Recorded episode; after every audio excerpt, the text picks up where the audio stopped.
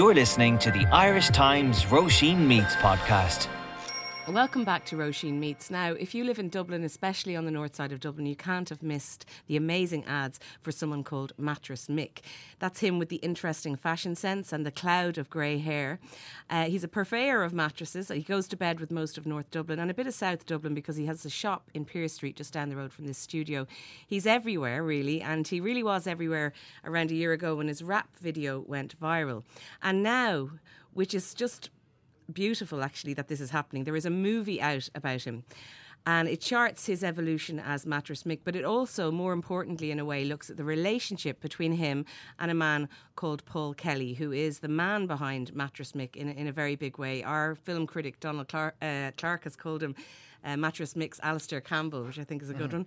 Now, I'm going to stick my neck out here because I've just watched um, the movie and I've been very moved by it. And I think basically Mattress Men, which is the name of the movie, is is a fantastic love story. Um, I don't know how you guys feel about that, but I'm going to say it anyway. It's also an unflinching look at this country about issues like poverty. It's about a man trying to better himself to support his family. It's about the power of forgiveness, and it's also a bit like Spinal Tap meets The Office. That's my judgment. Um, it's surreal and it's poignant, and it might just be one of the greatest Irish documentaries ever made. You might think a film called Mattress Men would be about mattresses but really it's about so much more. And anyone who listens to this podcast knows I'm a bit of a sap, but I cried my way through it. I also cracked up a lot and was very uplifted. And that's why, after that very long preamble, I'm really delighted to welcome the stars of the movie Michael Flynn, aka Mattress Mick, and Paul Kelly, the man who created the character pretty much, and Colm Quinn, who made this really incredible film. You're all very welcome. Thank you very I don't usually talk that much at the beginning of my podcast, but I wanted to set the scene and, and tell people about it. But Mattress Mick, Michael Flynn, I'm going to come to you first. Could you tell us about meeting Paul Kelly for the first time in the yacht pub? Because the film sort of slightly begins there and ends there with a very poignant final scene. Yes, um, I met Paul Kelly uh, in the yacht pub in Clontarf approximately five years ago. Now, he came over to me. I was sitting at the bar having a pint, and he came over to me and he said, Are you Michael Flynn? And I said, I am. He said, I'm Paul Kelly. I remember you from many years ago standing at the door of your shop, of your shop in Pearse Street. So I said, Well, Paul, I don't remember you, but uh, would you like a pint? So uh, he was with some company. He was in some company there. That he was involved in a film group, and they'd come to have a drink after doing some work together. So he sat down. We had a, a very, very brief chat. He asked me how I was, what I was doing, and at that time, my business was in a bit of a turmoil. I was always in the furniture business, but in at that period things were going wrong. I was locked into very high rents, major service charges, and the recession had hit. So big ticket items like furniture were not selling the way they used to. So I was in the doldrums a little bit. I dis- but I was always determined not to let things get the better of me. So I had put into place an idea to sell, uh, uh, set up a just selling mattresses and beds because that was the biggest part of my business. Now, I didn't have a lot of reserves left because I'd put everything I had to, in to try and save my business, which was a mistake. And I think a lot of people can probably relate to that, where you try to say mm. it's going to be okay. But um, I knew very little about how about social media first of all, but I had a plan. I had an idea, and um, I still had one of my properties in Coolock was still in my possession as such and I decided I'd open a mattress shop there. But I had to be a little bit different. I had to be quirky because I didn't have the reserves of my competitors. So we started off. After I explained to Paul what I was doing, we came up with a name between us. We argue about this a little too. Yeah. so who takes the credit, Paul? I'm going to let you come in here. Do you remember obviously meeting Michael uh, in in the pub at that fateful meeting in a way, as it turned out? Who came up with Mattress Mick? Well, it was my idea to Americanize Mick and put his face out there. And I remember Mick saying, "What my face? Like you want? Well, look, look at me." And I'm like, "Yeah, Mick, your face will work because if I remember you after 20 years, it will really work. You're going to put a face to the a character." and uh, we we just need to come up with a new name because Mick had his company was called Beds Plus, and so Mick rang me then that night and what went, what about mattress Mick? And I went, perfect. That's the perfect name. Right. His name is Michael Mick. So it, just- came from the conversation. The two of you came together and, and, and had this brilliant idea. The so, idea. Paul, tell me a bit about your situation at the time. And Colm, I'm going to come to you in a minute Mm-hmm. about how the film got made, but I just want to get, get a bit of uh, Paul's background before we go into that. Um, well, when recession hit, um, I was made redundant twice within three years, and the only person I felt I could rely on was myself. So. When you're really down on life, you turn to these positive books like The Laws of the Universe, visualizing what you want, and that's what I did. And I found that they helped me a lot, and I got an urge to set up my own business. So I got into filmmaking, and when I got into filmmaking, I came up with an idea of taking the first stage of an audition process online for actors' monologues, and you know wh- where it, it would connect everybody to the world. But the website was going to cost twenty five thousand to build, and I'm like, how do you build an empire on pennies? Yeah, mm. So that was quite that was.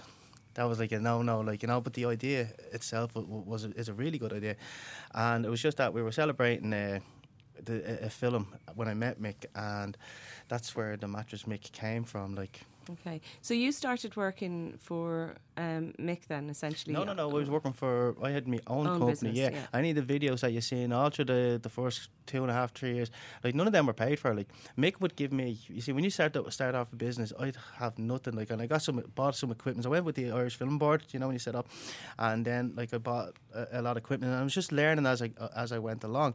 So Mick would give me the room space. So I, I wouldn't have to, you know, have rents, overheads, rents, and then in return, I would make Mick the videos, and it was great because I was only learning through YouTube. You do a filmmaking course, but I never knew anything about green screen until I was studying it, like, you know. So it would give me a great advantage to learn how to use different stuff for videos. Okay. So, Colm, bring you in here because where did you come across these characters and decide that this would make a good movie? Well, yeah, it was uh, it was a chance encounter with uh, with Paul Kelly one particular night. Uh, Paul was in the habit of inviting randomers walking up Pearse Street into the mattress shop to show him show, show them the the green screen studio that he had set up at the back, and uh, I happened to be one of those those lucky passers by one particular night. So uh, curiosity got the better of me anyway, and. Uh, went out the back and Paul just kind of, you know, started showing me around this ramshackle green screen studio at the back of, you know, a mattress shop that I think had seen better days at that stage. And yeah, it was just fascinating. You know, Paul just started telling me about his his background, his his story. You know, like the pin to the wall in the in, in the little office where he was working was you know this house that he wanted to get for his kids and stuff. You know, and you know, it just the, the whole thing just really kind of resonated, you know, and it became wow, this is this this is fascinating. So I think pretty soon after we kind of discussed, you know, maybe we should try making something. You know, I mean, I kind of explained my background, I do docs, that sort of thing, and Paul was up for it. You know, he said, but you know, you're gonna have to go and speak with Mick and see what he thinks. So. So thankfully we got Mick's blessing as well, and uh, yeah, we just we just went from there. yeah, Um, I mean, the thing about the documentary is that it doesn't try and shy away from anything. It's all there, Paul. You, the worst of your life, the best of your life. Say, Mattress Mick, you're there in all your your glory as well. well. We kind of see you a lot, but Paul, you're exposed in, in a big way because, like at the beginning, you're working for Mattress Mick for one day a week while you're on the dole. You're in a lot of debt. You are sort of very down in your luck. Your relationship is is falling apart. You've got two beautiful, beautiful children, which you have a great relationship with. But you're you're wanting big changes in your life. Like Colm says, at one point, there's, you can see the post-its which say, "I I have a house in Santry with four bedrooms. I've quit smoking." But there you are, chain smoking away throughout the uh, throughout the film. So, did you have any issues with kind of laying yourself out bare like that? Um, no, you see, well, when Colm um, asked could you make a film, and I just felt there was it was a voice inside me. There was something. Your story would be told. And when Colm approached me, I got real excited. and says, "Colm, you're not going to believe this. Like I remember, like, like this film will do well because I knew you were going to come to me. I knew somebody would tell my story. So, but for him to tell the story, I had to be completely 100% open with everything in my life because it's not just me, but like 80% of Irish people are out there struggling in the same situation as I am. A lot of them are giving up. Like, the lot, you know, I'm basically home. I'm living in my mum's house. Like, I'm 43. I can't live with my kids uh, because it's overcrowded. Yeah, uh, the only way I can see of me getting a house one day is fighting for life, fighting to secure me a, a business, and, and and trying to get over all the hardship and and things have dragged me down all, all my life and better myself. Like, and I'm hoping that this film, like when people see this film, you know, Irish people, it'll give them some sort of hope as well. You know, to just keep going, keep going in life.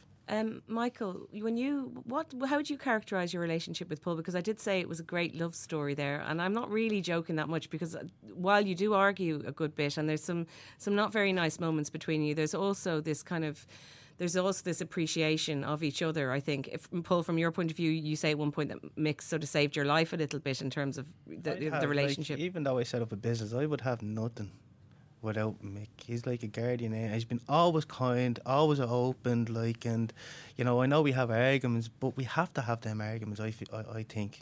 what would you say? I mean, you've got a few daughters. I think you don't have. Do you have any sons? No. So, you know, is there a little bit of that going on? Parental type of thing. No, definitely not. I think um, um, my relation with Paul is it's it's a very unusual relationship. Like um, it's a different relationship. We're not we were not not friends when we met. Well, we weren't because we I hadn't seen him for quite a long time. But when you get to know somebody and you get to understand how people tick, you get a better understanding of what their life is like. Um, Paul and I, like, we have conflicts, and I think those conflicts are necessary for our relationship, for our working relationship, because if we didn't have them, we wouldn't have this powerful fi- film, first of all. We wouldn't have the understanding. I- I understand his needs, he understands my needs. Uh, he understands my ignorance of social media. I un- respect and understand his knowledge of social media. Uh, I can't work without him. I could not be a success without him. And he, as he just said, could not work without me. I just said, Paul has got this very smug grin on his face at the moment, like, it- delighted with himself. yeah. But it's something that I thought Paul was very brave to expose his life the way he did in the film. I don't know how, when his family see it, how they're going to react. But No, I don't either. And we'll t- we should talk about that. But I also want to bring in this promoter character, Sean Mooney, into Yes. the, the thing because this guy comes along and he's you you decide to give this guy Sean Mooney, not Paul, kind of control over the videos when Paul has been doing them all along, and suddenly there's this other guy in town. I mean, you couldn't make it up. Actually, it's unbelievable. It's like Mattress Mick. You're in the middle of this sandwich between Sean and Paul, and there's this conflict obviously between the two guys because they're not liking each other or respecting each other. It's kind of hard to watch. So, what was that like at the time when when that happened? it was very difficult. Sean Mooney was basically not involved in the ordinary videos that we did. He he came along when we were doing Back with a Bang, which was a major Rap video, rap yeah. video. And um, I've known Sean Mooney for quite a number of years, for a long, long time. And I've got great respect for Sean Mooney. And I felt that uh, he had this conversation with me. I did make a mistake. I, I'll put my hands up to that. I did get a little bit misled. I, I'm glad with the decision I made which was to go back to Paul and let Paul do the yes. videos. I, I, Sean was trying. I, this came to light with the rap video. Sean was trying, I think, to not take control, but to be more. He, he didn't have the same respect for Paul as I had. Yeah. I mean, he said some pretty nasty things at some point. When you're watching the video, the film, and you see those parts, Paul, was that difficult? No, because you know I'm good at judging people, and You knew. you knew straight away. For someone after two years of working for nothing and building up a character to come in, I'm now mattress Mick's manager, and if you don't talk mm. to Mick about it, like, and Yeah. it, that's But I Colm never wants to come him in my there. manager. Sorry, I never appointed him my manager. All right. It was just Yeah. I, I think I should probably be defence counsel for Sean Mooney here. Excellent. I think, uh, uh, to be fair to Sean, I think like you know Well, Sean came up with the idea for the rap exactly. You know idea. what I mean? I think Yeah. like he kind of he actually pushed things to kind of like a, a fresh Another level, level. you Yeah, know, definitely. and it kind of took that external influence a little bit to do that. You know, Have, has he seen the film yet? he has. Yeah. Does he feel? How does he feel about it? Because he doesn't come off that well, but at the same time, he's just being himself. He's just saying what he really believes that is right for you, Mattress Mick, isn't he? Yeah, yeah, yeah. No, I think like it was it was interesting to chatting to Sean about it. You know, I think he he does get that sense that you know relationships were evolving throughout this. You know, and I think the interesting thing about Paul and Mick's relationship is there's kind of there's this overlap between kind of like a solid friendship and like a business relationship. You know. And I think kind of Sean got caught a little bit in the middle of that, you know. Absolutely. Yes. And he, I think his intentions were good, you know. Yeah. I mean, I think his no, intentions I- were kind of like to, believe to, that, yeah. to, to promote things and and you know, like to to move things forward. I think it was just the way it kind of played out. I mean, at one point, uh, Mick, you say nobody's going to take charge of me. And if I decide to stop being mattress Mick, they're all finished, which Well, is quite a dramatic. true. I know, but it's really funny. There's bits of that like that in the film all over the place, which are just extraordinarily funny and sad and everything. But um, going on from that, Paul, so you're in this really desperate situation because you're pinning all your hopes really on mattress Mick for you know your family, for your future success, for economic. And like I said, your relationship is at is now starting to to fall apart. I mean, there's a really difficult scene I think where you're you're you know you're in a, you're at a function and Kathy your your partner is you know just, you're having a row and it's like the, the camera's just looking. You can't really hear what's being said. And there's it was something like as if you were getting too obsessed with with working for Mattress Mick and not giving enough to your family. That seems to have come across there. Yeah, like I, I spent as much time with, with, with my kids, but like when you don't see the benefits of somebody working so hard, um, to get you know they were like "Shh, get up, give up, you know do stuff something different, like you know. But I just believed in what I was doing was the right pathway, and, and I had to stick with it, which caused a lot of arguments, you know, with myself and Kathleen, and and it was the fact that we couldn't live together as well, and the, you know the pressure of Yeah. everything involved around that. It was just one thing after the other. And that's another amazing thing about the film because that's all there eh, very honestly. And fair play to to your part, your ex partner, your partner for for allowing that as well. I mean, that, she's incredible to be so open because I think for what I found so moving about the film is that. It was, as you said, really relatable. I mean, in terms of like, you know, the financial worries that so many people are going through, the relationship issues that so many people are going through. And a lot of those things we try to hide. We don't really want people to see them, but you don't hide in this and that's why like you said brave but also so important for people to feel like oh it's not just me and you know I just that's why I think it's a really great film I love Kathleen. She is just a wonderful mother to the children. She's a great woman. one- she's all about her kids. She's super, and you know all I need if I get a house one day, like and hopefully then it'll prove to her, you know that. Um, and we can make things work together again because, like, she's my first love. When I was 17, she was 16. we had a lovely romance. And after 20 years, like meeting Mick, but after 20 years, we found each other again. We fell in love and have two little girls together circumstances in life, you know, we can't be normally living together. She had two previous kids, like, and she actually has a grandchild as well now. She like, yeah, not. she does indeed, yeah.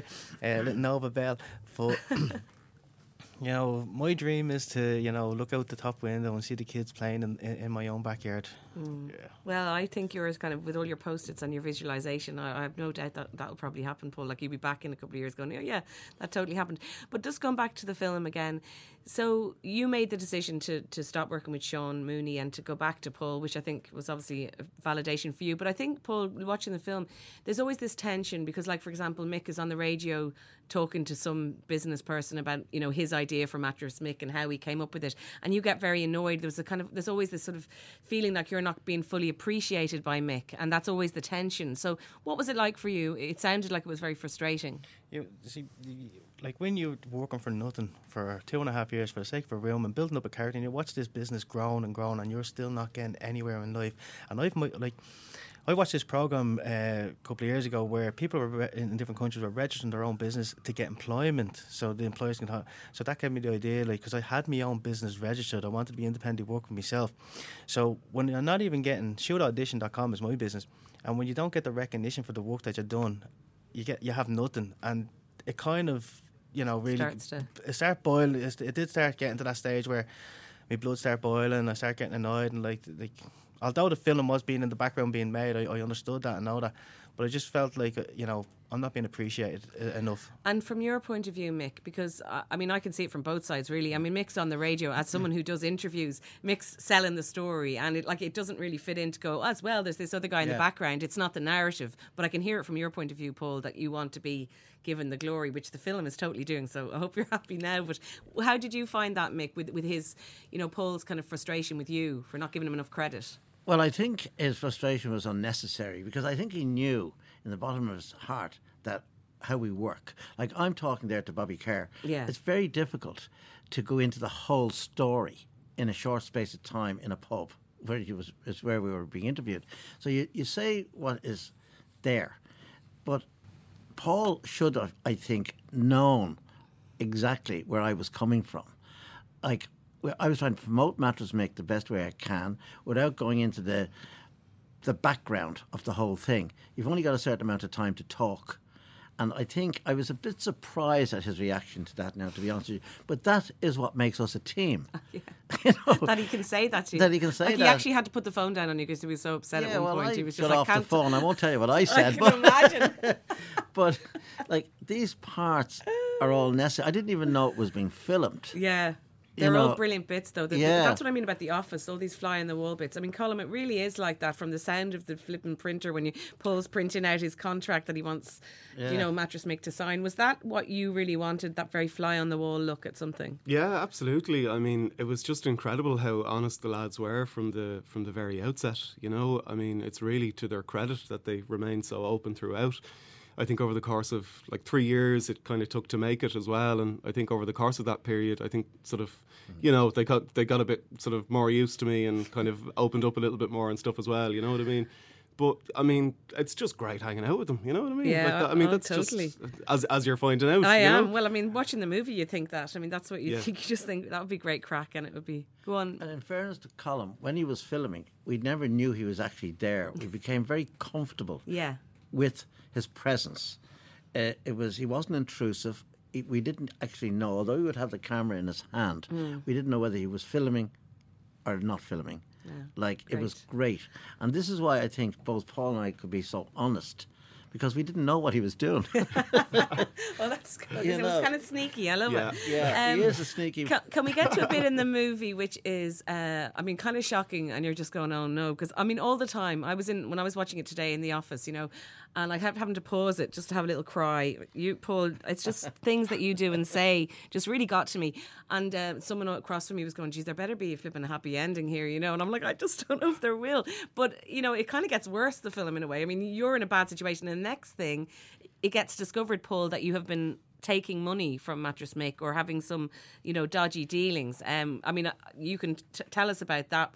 And again, that's in the movie. Like you don't stop that from being in the movie, which is incredible. Yeah, no, look, uh, you know, everybody goes through bad times in life, and I wasn't that I was taking money. I sold a mattress out of the shop because I was stuck for money for something like that. You know, I really wanted to get for somebody, like, and it, it's you know, it was a difficult time, and, and I did take the money uh, or, or, or the mattress and sell it, like, and it's I, I do regret it, like, um, but And- everybody makes mistakes in I life, know, and but there's an amazing scene where you've discovered this, Mick, and you're sort of asking Paul, is that it? Is it just the 100 euro mattress? Is there anything else?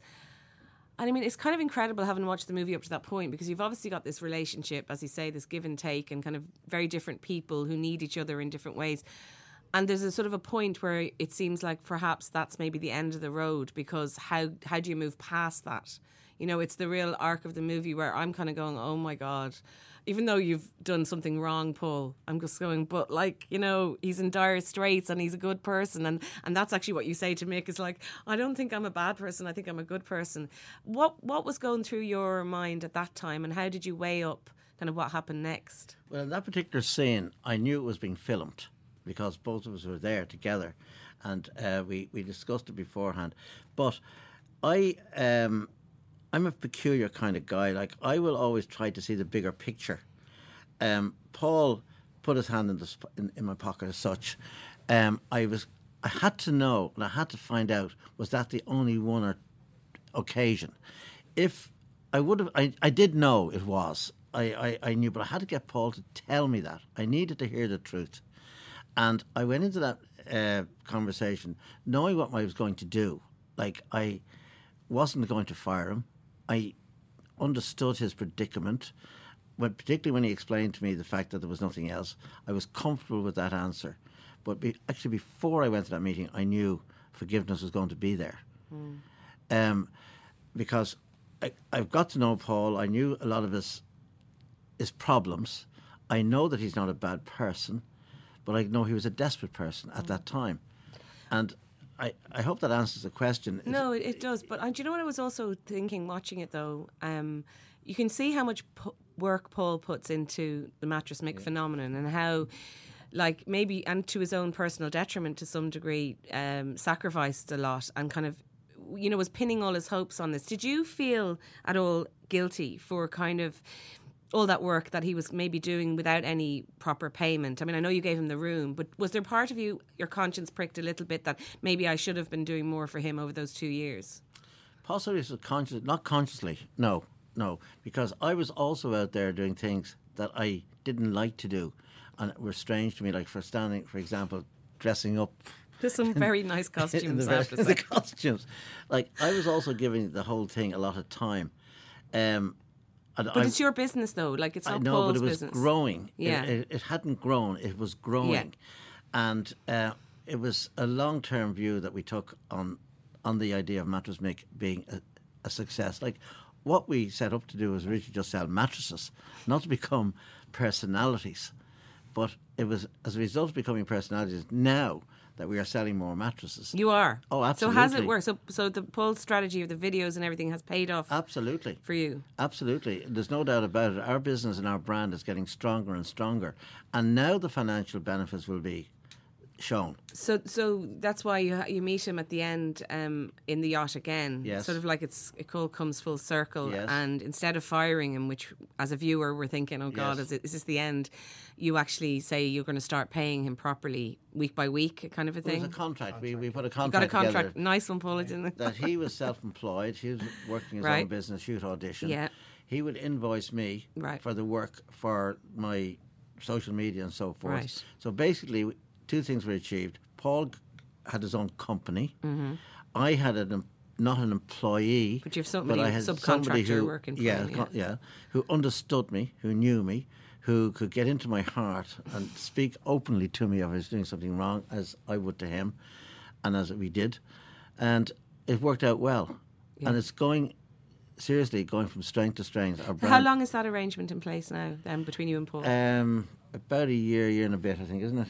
Yeah, year and a bit. And so, Paul, what difference has made, had that made to your life? I know you, you're not with, living with your kids, and that's that's a source of difficulty for you. You're living back in your parents' house, which nobody wants to do at 43, but these things happen. Um, wants to do at so, what what yeah. what is the difference in that year of kind of having a, a formal arrangement with Mick? Been Uh, well, it's been much better for me. Um, like I'm coming out of debt now. Like I, I don't owe that much money anymore to, to debts, and once I pay that off, now I can start looking into saving, putting money into into a bank and starting to save towards uh, a, to house. So I can see, you know, I have a plan now. Two years, like hopefully I'll be able to have a mortgage for a home, and and I believe I'll get there if if I, if myself and me, you know, put, continue the way we are. Because there's a lot of phone calls, which are again, Colm, a really good thing that you did. I think those fly on the wall phone calls where Paul is ringing up various people he owes money to, Mm-hmm. and again, I think a lot of people watching it will have that horrible chill Mm-hmm. of that feeling of very politely. Because Paul, you've a very good phone voice. I have to, I have to compliment you. You, you start talking in this very different, like, "Hello, it's uh, Paul Kelly," you know, and and you're Swanky trying to, you're trying to kind of get them to understand that you're not messing them around, but you just can't do it, and everything's on top of, of you. But I just thought a lot of people will kind of relate to that Colm. Yeah, totally. Um, and again, it's to Paul's credit that he was willing for those conversations to be captured on camera.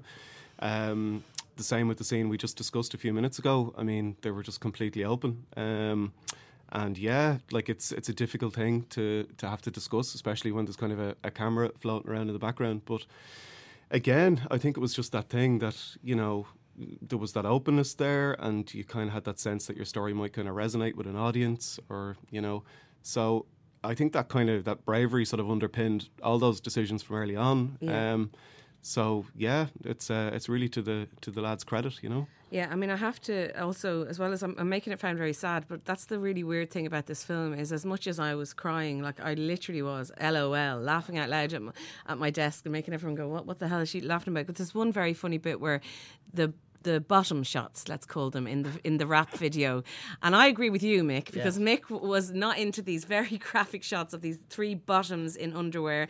Paul was trying to argue that this was what you know was going to make it viral and it was good, but you're very funny talking about the grannies. The grannies won't appreciate the the, the bum shots and all that. Like, um, so did you win that argument in the end? Did you get that taken out of the? I did, video? yeah. Like I gave that a lot of thought. like my when I'm out on my own, I get all kinds of people coming up to me. I Yeah. get kids coming up, Yeah. can I have a selfie, can I have a photo? I get the grannies, I get everybody. Yeah. And this that type of thing where it doesn't cost uh, or caused me a lot of problems, but I think it would have caused offence Yeah. to a lot of people. And I'm appealing to a mass audience. Yeah. I want everybody to buy a mattress from me. I know.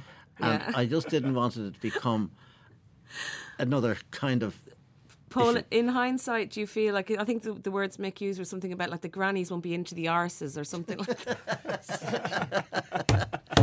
Oh yeah. so funny. And you're there trying to go, now, have you ever heard of the phrase sex sells? And it's just like, no, Paul, this is not right. I think you were totally wrong. Defend yourself there. Uh, you know, Maybe you came to see you were wrong in the end, did you? No. Well, it, it, it's you know, Now, a hundred Paul, thousand be views honest. or a million views, like because people. Well, how many views did it get in the end? Uh, over a hundred thousand views. That's- oh, you think it might have got a million with those arses in it? Uh, you know, we let the ed- the other editing stuff go through there. Like it could have really. Well, I'll tell you, know, from it- my personal view, that that would have tipped me into not liking that video. Yes. I would have, I would have not liked Mattress Mick. I would have thought it would have gone over into this pervy thing, and I would have thought, you know, there's something not quite. It, it was just, you know, with the stuff with the shots in the limo with, you know, the girls fawning over him. That's kind of funny. That's there's fun in those sexy bits, but that was just gratuitously kind of no, and I would have Well, gone. Mick, Mick was right. Yeah, and, he was and totally he will always have, no matter what final say. videos that I make, he will Yeah. always have the last word because it is his face and it is his personality out there. So he will always have the last word It, in the it, it was kind of interesting just watching the logic of how these videos form, though. You know what I mean? Like, Yeah. you know, they kind of found their way through, you know, and there was a logic to them, and the right decision was made about that video, you know. But it was interesting just to be there for those discussions, you know, because they do have their own logic, you know. It's Yeah. mad. Well, Colm, I said at the beginning of something like Spinal Tap, The Office, those kind of things. I mean, do you do you get the surreal thing that I'm talking about when you're watching it? Because it's the mattresses. I mean, there's one scene with Paul and the guy who keeps vaping. What's his name? The vapey guy. I, call, I just called him the vapor. Carl, who was the visual effects guy. And they're both lying on the memory foam mattresses, and they're both yawning and saying how tired they are and they need sleep. And I'm just watching this, going, do they even realize like that they're creating like a classic moment of film at this time? Yeah, no, uh, Carl and Paul were just uh, Oblivious. the, the, the gift that uh, kept on giving, really, when they were together. You know, it was just uh, the pair of them lying on beds, vaping you away. to get your own show, like with him, just the vapor, just constantly vaping away. Yeah, yeah. No, we're, we're hoping for a series of spin-offs now. At this stage, there'll be the, the Carl and Paul show, and then there'll be the uh, the Brian Mattress Man Trainer show. I- and uh, oh, I'm- oh yeah. yeah. Uh, sorry, that's the other thing I should mention because I couldn't work out first of all whether whether it was Paul in the mattress um, costume, but it's not. It's another guy, right? that's Brian Trainer. So yeah. Brian, right? So in between all this drama going on of you guys, there's this other guy whose job it is to go out every morning and stand on the street in a mattress costume. And it is the most bizarre thing. And again, he's a bit of a philosopher. Like he's talking about the sunrise. He's talking about how the half five to half seven is the best time of day. And you're kind of going, God, that mattress dude knows a lot. And there's a, there's a kid at one point in, in, a, in a pram who's saying like, oh, yeah, and the mother's like, no, he wants to know like why you've got a mattress on your head. Your man's like, tr- and then he's talking to himself all the time. It wasn't for your benefit he was doing that, was it? Well, Or a no, th- this was the interesting thing, you know, because like he was having the chats with passers-by, and you know he'd be kind of, you know, chatting a little bit under the mattress. So you know, we got the idea. We've got to stick a microphone in this guy, you know, and like, but you know, this this was the fascinating thing about it. You know, like you like you could give Brian a subject, and he would just kind of philosophize on it. You know, like walking back and forth at the at the Artane roundabout, like musing on kind of life You're and such love. Such a and dedicated person there, Mick. Do you realise what a valuable asset that mattress is to you? Like, Oh, Brian Trainer is a great guy. Like he, A I great love him guy. to bits. Like Yeah. he's a he, he actually he, he's a performer. yeah. An amazing guy, and he he's uh, he lives in Clontarf. I met him in the in Clontarf. Okay. And he, I asked him, would he give me a dig out to, to do a bit of guerrilla marketing, and that's what Yeah. this was. Yeah. He said, "What do you want me to do?" I said, "I want you to get into a mattress." What do you mean? and so we we reduced the mattress, but he, he got into it, and he the heat in that mattress is Oh, I'd say it's something else. It's all Jeez. foam. Have you tried the mattress yourself, Colm? Oh yeah, yeah, Yeah, we, we all we, uh, have. the, the the mattress came uh, to Toronto with us a few months ago Oh, well, uh, for, for a funniest screening we thing over have there, to and we all talk had a go. about that because you've gone to festivals now. Is Sheffield happened or is it? Yeah, She- Sheffield. We did So Sheffield, and- Toronto. yeah. I mean, what is the response outside of Ireland? Because we know Mattress Mick, but as I said earlier, it's not really about you, Mattress Mick. No. Sorry to offend, but No, it's right. it's about a beautiful story of struggles and life and uh, everyone trying to do what they can. And Um, yeah. do you know, at one point you you say, Paul, that you're not live. You know, you don't feel like you're you're fulfilling. You felt like you're fulfilling what you were supposed to do. It's like you found a purpose with Mattress Mick, which was such a lovely thing to say.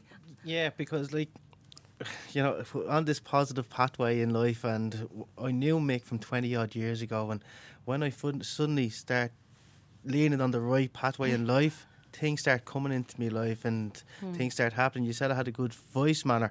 Well, before I worked with Mattress Mick, I was doing customer service on the phone, so that's where all that training came in. Hello, and yeah, I was sport. very impressed So by it, like- Everything just falls into place when you're on the right path. Everything you do in life just seems to come back But- and, and, and be- put you on the right path. No, I think you're right, and you have a really positive attitude for someone who's had a lot of difficulty and trauma in a way. Um, what, what happens now with the film? Come like, what is what's the feedback been from people who aren't from here who have never heard except like Stephen Fry? There's another great bit Yeah, about. that was great. Yeah. yeah, you were trying to get Stephen Fry down to Pier Street. Fair play to We you. wanted to give him a mattress, the poor man. He needs one. You know. He really needs Yeah, one. an But but what are people making of, of mattress men? Uh, it's been so interesting, yeah. Like in Toronto, like I think the thing that kind of kept coming up was just this kind of aspect of reinvention. You know, like the fact that the boat lads kind of had that going. You know, in terms of like Paul taught himself the video making skills off the back of kind of losing a couple of jobs, like sort of out of nowhere. You know, he just kind of pursued that. You know, and found you had a talent for it. And then obviously with Mick, you know, I mean, becoming Mattress Mick over the course of the last couple of years. You know, so they had that parallel where you know it was kind of backs to the wall for, for both of them, and they both kind of had to reinvent themselves. And people are really appreciating that. and yeah, kind of- and they can see the parallel for, for both of them, you know. Yeah. And it's yeah, no, it's just it's it's and obviously the humor just translates everywhere, you know, uh, which is which is great. and a lot Um, of it's very visual. So even if you don't speak Yeah. English, it's like But as Yeah. we go around, Roisin, Yeah. the atmosphere, the, the comments from people, it's all goodwill. It's all, Oh, yeah. It's all well done, lads. Yeah. Uh, there's no bad feeling. know. Like, because I think people can relate to us as being just two Dublin guys. absolutely. And the amount of favourable comments from all walks of life Yeah. is great. Well, I just really admire you, you all, the three of you, um, because I don't think that's easy. Like you said, Colm, you know, I don't think it's easy to put yourself out there. I mean, you don't come across particularly well sometimes, Mattress Mick, when you're sort of saying, I think at one point you say to Paul, yeah, people are impressed with you for a change. That was a bit passive aggressive. so there's, there's bits like that that are left in. But they're necessary. No, they're brilliant. But I'm just saying, like, it's not like you clearly didn't sit down with Colm and go to make us No. look good because, you know, you both come out, the, the, the best of you and the less good of you Yeah. is there. And that's what we all are because Yeah. nobody's perfect and nobody is. I mean, we all try to go out of our doors and present a certain thing to the world. And really, what's going on underneath, talking about myself here, you know, all that as well, um, is, is very different. But to allow someone to sort of document that and to trust someone enough, we you obviously had a great relationship. Um, so really, I just can't say enough good things about this. And um, like I said, I'm a bit of a uh, sap, and people know that. But I think a lot of people are going to be very moved by it. I think they're going to laugh and cry, and I just would urge everyone to go and see Mattress Men. So, Colm, tell us where we can see it and when it's yeah, out there. it's in cinemas and it's also on Virgin Media and Volta.ie uh, from October seventh.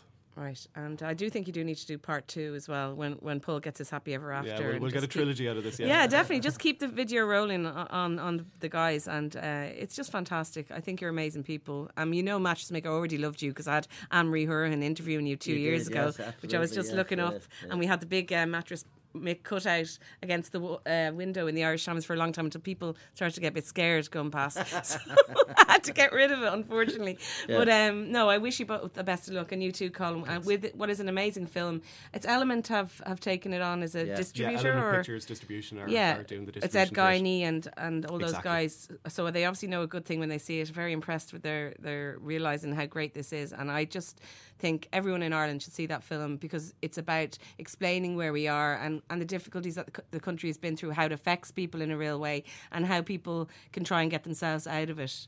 Um, and it's just the most human film ever. So. God, Thanks, I'm Amelia. ranting now, but uh, Yeah, you're no, I'm. I'm really you. delighted and so nice of you to come in. So thanks very much. Well, thanks, Bob. Thank you. The programme is produced by Jenny Ryan with Rob O'Sullivan on sound. Thanks for listening, and I'll see you next time.